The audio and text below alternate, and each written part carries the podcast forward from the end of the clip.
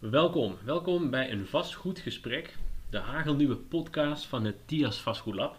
Uh, in deze podcast ga ik, eh, Dirk Brouwen, zo'n 20 minuten in gesprek met interessante mensen uit de vastgoedmarkt. Interessante mensen, dus ik ga ook mijn uiterste best doen om zelf zo min mogelijk aan het woord te komen. Uh, dat beloof ik bij deze. Uh, een podcast bedoeld voor iedereen die nieuwsgierig is in de vastgoedmarkt. als je werkzaam bent in de vastgoedmarkt en af en toe twijfelt, dan is dit een ideale podcast. Ehm, want de komende 20 minuten kun je besteden, bijvoorbeeld als je in de auto zit of wandelt met je hond s'avonds na het werk, om uh, nieuwe dingen te horen, om het over na te denken. En ik ben bijzonder blij dat we de eerste podcast vandaag gaan opnemen met mijn gast Bart Huids. Bart, welkom. Hoi. Um, Bart, je bent taxateur en adviseur bij Steenhuis en uh, ik ken je vooral eigenlijk ook als docent. We kennen elkaar eigenlijk al stiekem best wel lang. We gaven allebei les bij NVM. En je geeft inmiddels ook les bij de ACR in Amsterdam. We hebben ons in Tilburg en in Utrecht en opleidingen. Mm -hmm. Ik heb maar vijf vragen voorbereid. En als ik het goed heb, hebben we nu nog zo'n 19 minuten, Bart. ja, dus we kunnen op ons gemak uh, die vijf vragen doornemen, of minder. Uh, maar mijn eerste vraag aan jou is, uh, nou, je, kunt je, voor, je kunt je voorstellen aan de luisteraars, maar misschien is het leuk om te beginnen dat je vertelt waarom je eigenlijk bent gaan doen wat je nu doet. Oké. Okay. Ja. Dat is een goeie. Um, nou, ik ben per ongeluk in het vastgoed terechtgekomen, Dirk. Okay. Um, vanuit uh, het landbouwbedrijf was het voor mij logisch om agrarische bedrijfskunde te gaan doen. En um, ja, je wilt toch iets met waar het hart vandaan komt, zeg maar. En uh, dat is uiteindelijk verworden dat ik een keuze heb gemaakt om niet uh, bij een uh, grote bank in Nederland te gaan werken. En daar meneer Kalf op te gaan volgen, want dat werd heel veel mensen beloofd. Ja. En ik keek links en rechts omheen en ik dacht van nou, weet, dat is niet helemaal mijn ding. Um, ik heb gekozen om terug te gaan naar mijn roots, naar de boerderij thuis. En um, nou, via via ben ik terechtgekomen bij de Limburgse Land- en Tuinbouwbond, die een agrarisch makelaar zocht. Dus zo kom je in het vastgoed. Ja. En uh, nou, daar heb ik uh, veel kansen gekregen voor mensen. En uh, uiteindelijk in 2010 een stap gemaakt naar mijn eigen bedrijf. Dus uh, nu we hier zitten is mijn bedrijfje oh, leuk. Tien, tien, jaar en twee dagen oud. Een jubileum. Juist. ja. um, De eerste nou ja, uitzending en meteen al een jubileum. Ja, je zoekt je mensen. Hè? Ja, ongelooflijk. ja. Um, nou ja, van daaruit um, taxeren als vak vanuit de makelaardij ontstaan. Of nou ja, voor mij in ieder geval wel. Hè. Het Ja. was een bijzaak bij het makelen. Ehm, en dat is geprofessionaliseerd en ik heb mee mogen doen aan die professionalisatie daarvan. En eh, nou, dat past mij. En dat is wat je ook de afgelopen tien jaar bent gaan doen? Of was je voor die tijd ook al druk met taxaties naast het Ik maken? eh, deed naast het makelen best een portie taxeren. Eh, maar de laatste tien jaar ben ik, ja, ik heb ervoor gekozen om het taxeren als vak en professie te gaan doen. Ja. En eh, het makelen te laten voor eh, wat het was. Dus eh, bij mij zie je geen verkoopborden aan de straat staan. Nee. En, nou, Je dat je gaan specialiseren. En hoe lang Ja. is dat, zeg maar, dat je nu echt puur taxateur bent? Ja, sinds 2010. 2010, Ja. echt tien ja, jaar. als je voor jezelf begint, ga je zoeken van nou, wie wil mij hebben en waar heb ik toegevoegde waarde. Ja. Maar dat was toch al heel snel in dat taxeren. En ik heb je dus ook gewoon al in die tijd, want volgens mij is dat langer dan tien jaar geleden dat ik je wel eens zag bij NVM als eh, docent. Maar als je erover gaat doseren, dan eh, dat, doet, dat doet ook niet iedere taxateur of makelaar. Wat, wat, wat is de reden waarom je zoiets bent gaan doen? Ehm, liefde voor het vak. Ja? Ehm, eh, ja, en eh, nou ja, als je je eigen bedrijf begint. En ik heb bij de Fontes Hogeschool in Eindhoven de kans gekregen zeg maar, om één dag in de week te assisteren bij uitsluitend het taxatievak. Hm. Eh, ja, dat is heerlijk om te doen met jonge mensen werken en ehm, nou, elkaar verder helpen, zeg maar. Dus eh, nou, van daaruit kom je dan weer bij de NVM terecht. Hè. Dat was door het overlijden van George ten Haven, Ja. waar je dan eh, gevraagd wordt om heel korte termijn in te vallen. En nou ja, je geeft er les bij Fontes, dus jij kunt dat. Ja. Ja, zo rolt het balletje verder. En nou, het is ook wel mijn ambitieniveau, denk ik, om zelf te leren, maar ook door les te geven zelf te leren en de rest ook mee te nemen Ja. in dat spoor. Dus, Ja, ik denk dat veel mensen vaak denken dat degene die voor de klas staat het antwoord heeft. Maar ik heb zelf ook wel de ervaring. ik zie niet dat het allemaal bluff is, maar doordat je het moet vertellen aan een ander. En tegenwoordig is lesgeven ook veel meer een discussie dan een nou, monoloog. en dat discussie, de discussie over je vak, Ja, dat vind ik het mooiste. Ja. Dus ik werk liefst met kleine groepen, Ja. max 12. Ja. Eh, nou, dan, dan kun je met elkaar discussiëren, kijken hoe iedereen het doet en je krijgt gewoon inhoud. Ja. op het moment dat je voor een PE met 30 man voor je neus zit, ja, dan wordt het een monoloog van de trainer. Ja. die dan verwacht wordt het beter te kunnen dan de 30 anderen. Maar dat is echt onzin. Ja. iedere, iedereen van die 30 heeft een talent die hij op het moment dat hij zijn mond open doet, kan delen met de rest. En uh, dat is heel waardevol. Leuk. Ja. Dan kom we eigenlijk op een hele natuurlijke manier bij mijn voor, voor, voorbedachte, of eigenlijk voorbereide tweede vraag. Um, heb jij een voorbeeld binnen je vakgebied? Is er iemand waar je, die heel erg hebt bewonderd in het verleden, waar je heel veel van hebt geleerd? Ja. Hmm. Eh, er zijn heel veel mensen mijn, mijn voorbeeld. Ik als je in commercieel vastgoed en taxeren kijkt wie daarin acteert. Mhm. Gelukkig zijn de meesten er nog. Um, stuk voor stuk zijn het voorbeelden. Die, die als je daar rapporten van ziet of als je daarmee in een discussie verzeild raakt omdat uh, belangen spelen, daar leer je iedere keer weer van. Um, dus de grootmeesters in het vak, ja, dat zijn mijn voorbeelden wel. Maar dat, ieder blinkt op zijn eigen element uit. Dus je kunt niet zeggen er is eentje die, die nou, de perfecte leermeester is of zo. Ehm, het vak is ook jong. Ja. Dus, dus in die zin, in die ontwikkeling, die, die doe je samen en ieder vanuit zijn eigen perspectief. Ja. Um, nou ja, en als je één, één voorbeeld, uh, ik bedoel, ik ben natuurlijk opgegroeid met de boeken van uh, van Haven. Ja. Um, nou ja, als je dat dan qua kennis, uh, dan denk ik van nou oké, okay, wat hij heeft geregistreerd in zijn, in zijn, in zijn boeken dan is dat wel een voorbeeld. Hè. Zijn theorie wordt gebruikt of wat hij heeft geregistreerd in de boeken, ja. dat wordt ingezet. Um, maar als taxateur ken ik hem niet. Ja. Hè? Dus eh, voor mij dan onvoldoende een duidelijk voorbeeld, zeg maar. Het is interessant, ik heb wel eens gesproken voor een onderzoek met beleggers over het taxatievak. En een van hun begon spontaan te vertellen dat, uh, dat wat ze vooral misten was George ten Haven. En voor mij was het wel een bekende naam, maar ik heb hem ook niet als taxateur mogen meemaken. Maar mensen vertelden wel dat, dat als er bijvoorbeeld iets was, ook in de media over uh, taxaties, over de vastgoedmarkt, dat hij als een van de weinigen goed in staat was om, om echt die enorme passie voor het vak over te dragen en extreem deskundig te zijn. Waar uh, de vastgoedmarkt en zeker ook de taxatiemarkt wel eens last heeft dat mensen er allerlei uh, lelijke labels op plakken. Hè, dat het oppervlakkig is of dat het maar wat, wat simpel rekenwerk is. Bij George ten Haven had iedereen het gevoel dat het oerdegelijk was, omdat hij zo super fanatiek was. Dus het zal ook geen toeval zijn dat hij boeken is gaan schrijven, want dat doe je niet voor je lol. Kan ik uit eigen ervaring vertellen. ja.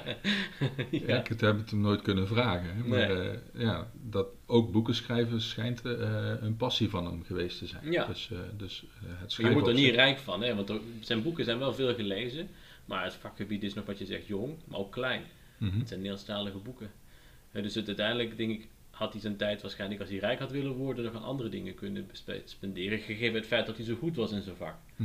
Maar het feit dat hij dit wilde, betekent wel dat we nu negen jaar na dato, want voor zo lang is hij volgens mij niet overleden, mm -hmm. dat we hem nog steeds over hem hebben.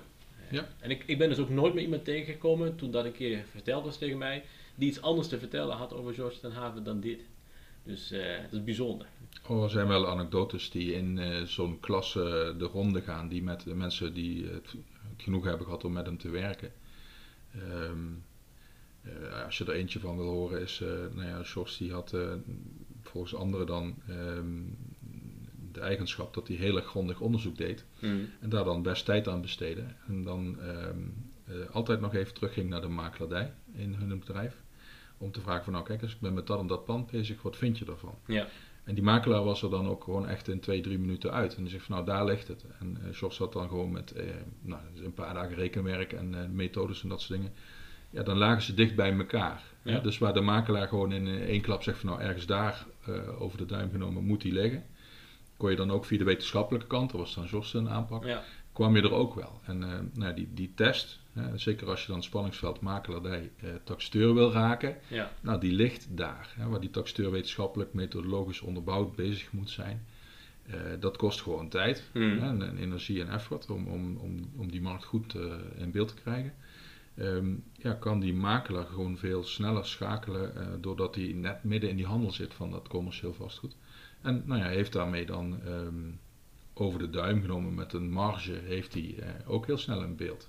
En dat is gewoon heel mooi om die twee werelden naast elkaar te zien. Ja. En nou ja, die anekdote is dan ook vaak, mensen zeggen van ja, waarom doen we dit eigenlijk? Hè? Je kunt toch ook gewoon over de duim zeggen, pats, dat is het. En Ja. eh, dan kom je weer op de discussie terecht waar mensen zeggen, nou, ik, voordat ik erheen ga weet ik het al. En oh, daar ook al. Ik, ik kan dat niet Nee. ja, als mens. Dus eh, ik moet eerst altijd gezien en geanalyseerd hebben voordat ik er iets van vind.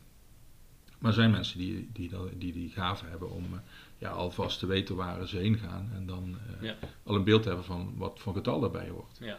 Dat is, dat is mooi om die verschillen te zien. Op weg hier naartoe, naar deze afspraak, luisterde ik net in de auto naar dat luisterboek over Warren Buffett. Zijn beleggingsfilosofie. En zijn leermeester van Warren Buffett was Benjamin Graham. Dat was eigenlijk een George ten Haven. Want die man heeft een boek geschreven in de jaren volgens mij 2030, toen het beleggen nog heel klein was. En die had dus ook altijd rekenwerk. En die ging, het, ging zelf ook beleggen daarmee. En dan werd het gestaafd. Dus heel veel mensen deden het zonder rekenwerk. En ik denk uiteindelijk bouw je wel iets op aan theorie, aan, aan eh, expertise. Want als je alleen maar op gevoel dit blijft doen, wat beleggen ook in het begin natuurlijk was. Mhm.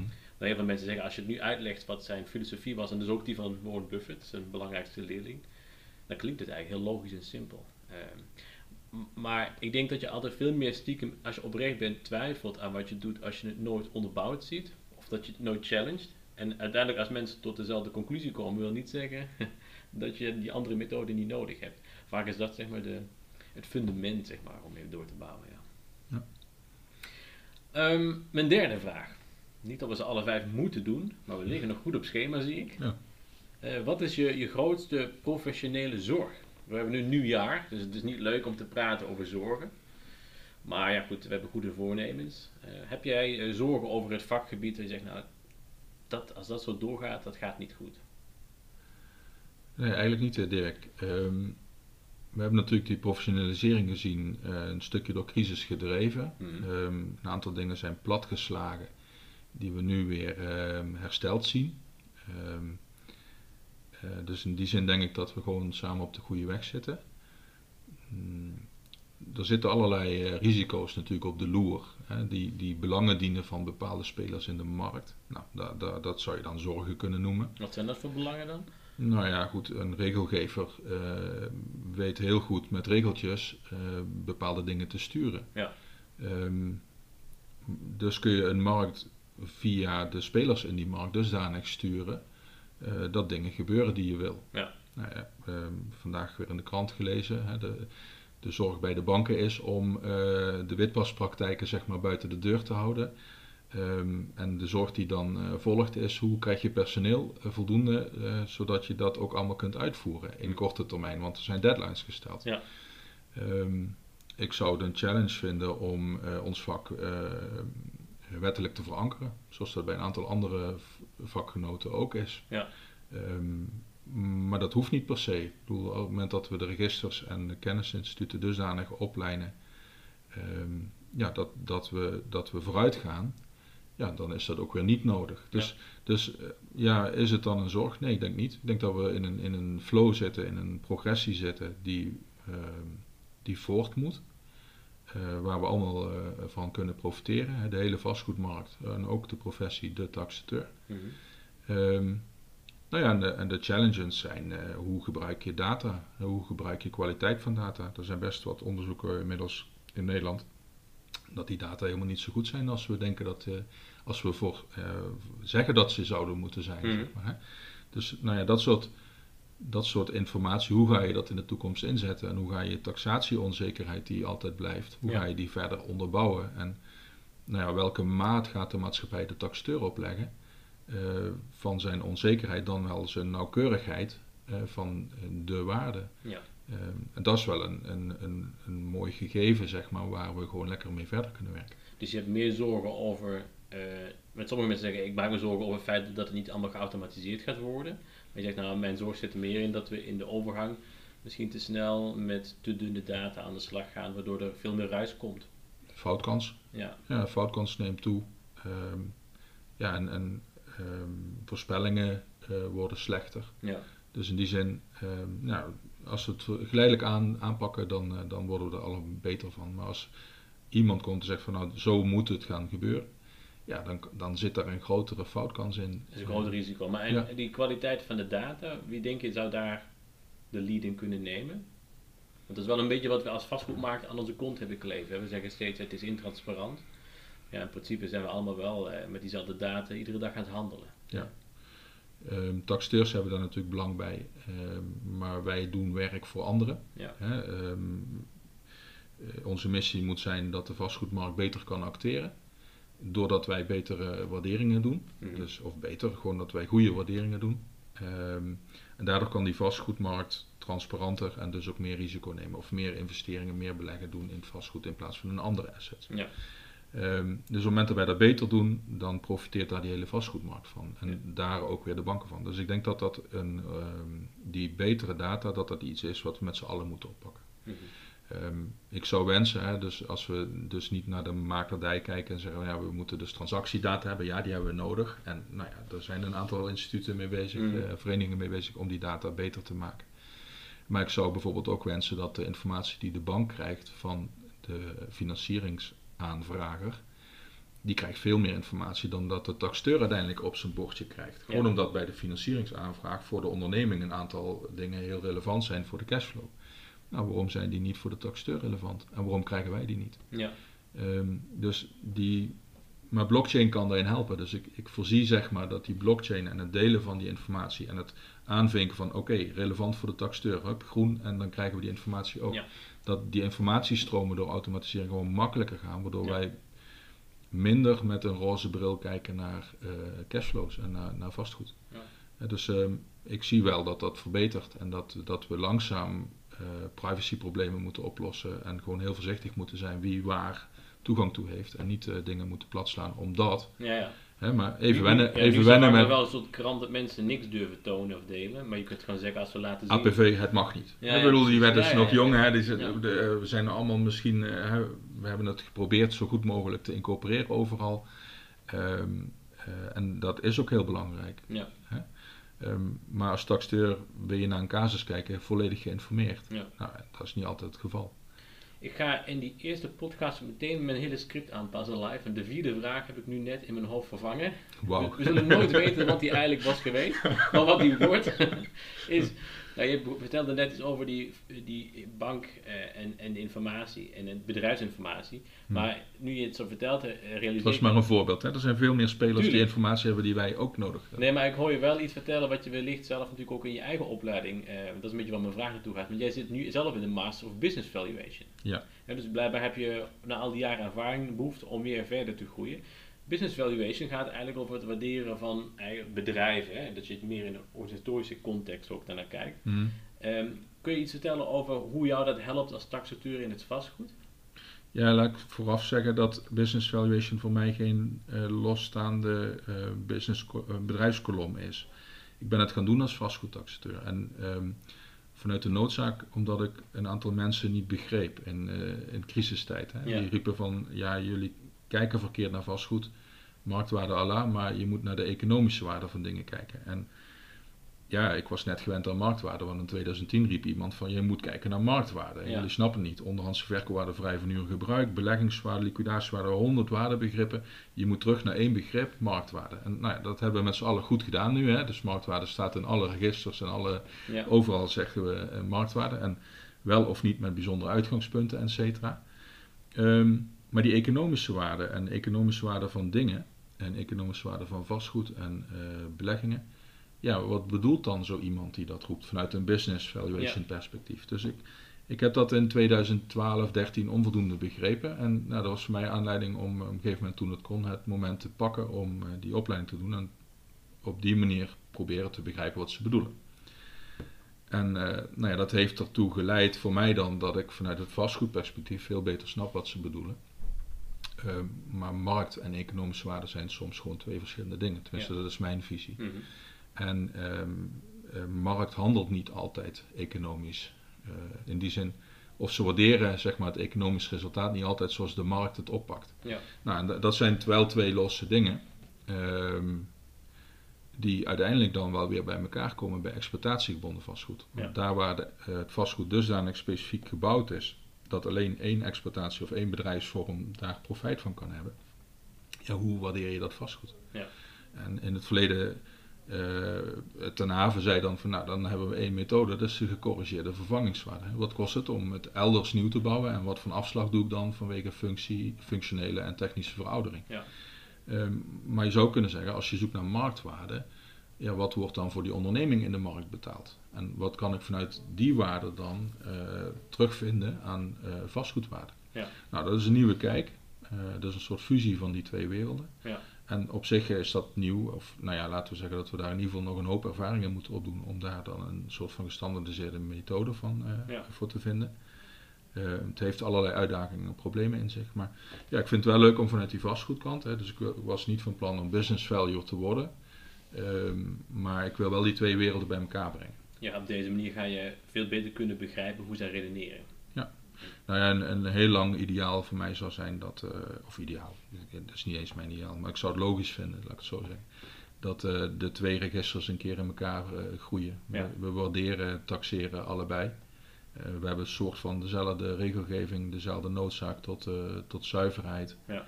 Ehm, nou, het zou logisch zijn om die twee kleine registers mensen zeg maar, bij elkaar te brengen. Ja. Eh, maar goed, dat is vanuit de grote wereld beschouwd van wat Ja, zou ja. nog kunnen gebeuren. Zo snel gaan 20 minuten dus voorbij, Bart. Daar Ja. zijn we nu al. Eh, mijn laatste vraag, en dat wordt wel een klassieker waar ik nodig ga tornen, is: heb jij nog wellicht voor de luisteraars die zeggen, nou, dit vond ik eigenlijk wel een leuk onderwerp? Of eh, je hebt een aantal dingen ook genoemd. Hm. Heb jij zelf luister- of leestips, eh, bijvoorbeeld artikelen of video's die je hebt gezien, die je zou kunnen aanraden? Heb je een tip voor de luisteraar die nog iets meer wil weten dan wat we nu hebben besproken? Ja, dan verwijs je heel specifiek naar, ehm, naar vastgoed en taxeren, denk ik. Ehm, ik denk dat, eh, dat het vinden van eh, innovatie en kennis vooral ligt buiten je vak. Ja. Dus, dus ga vooral verder.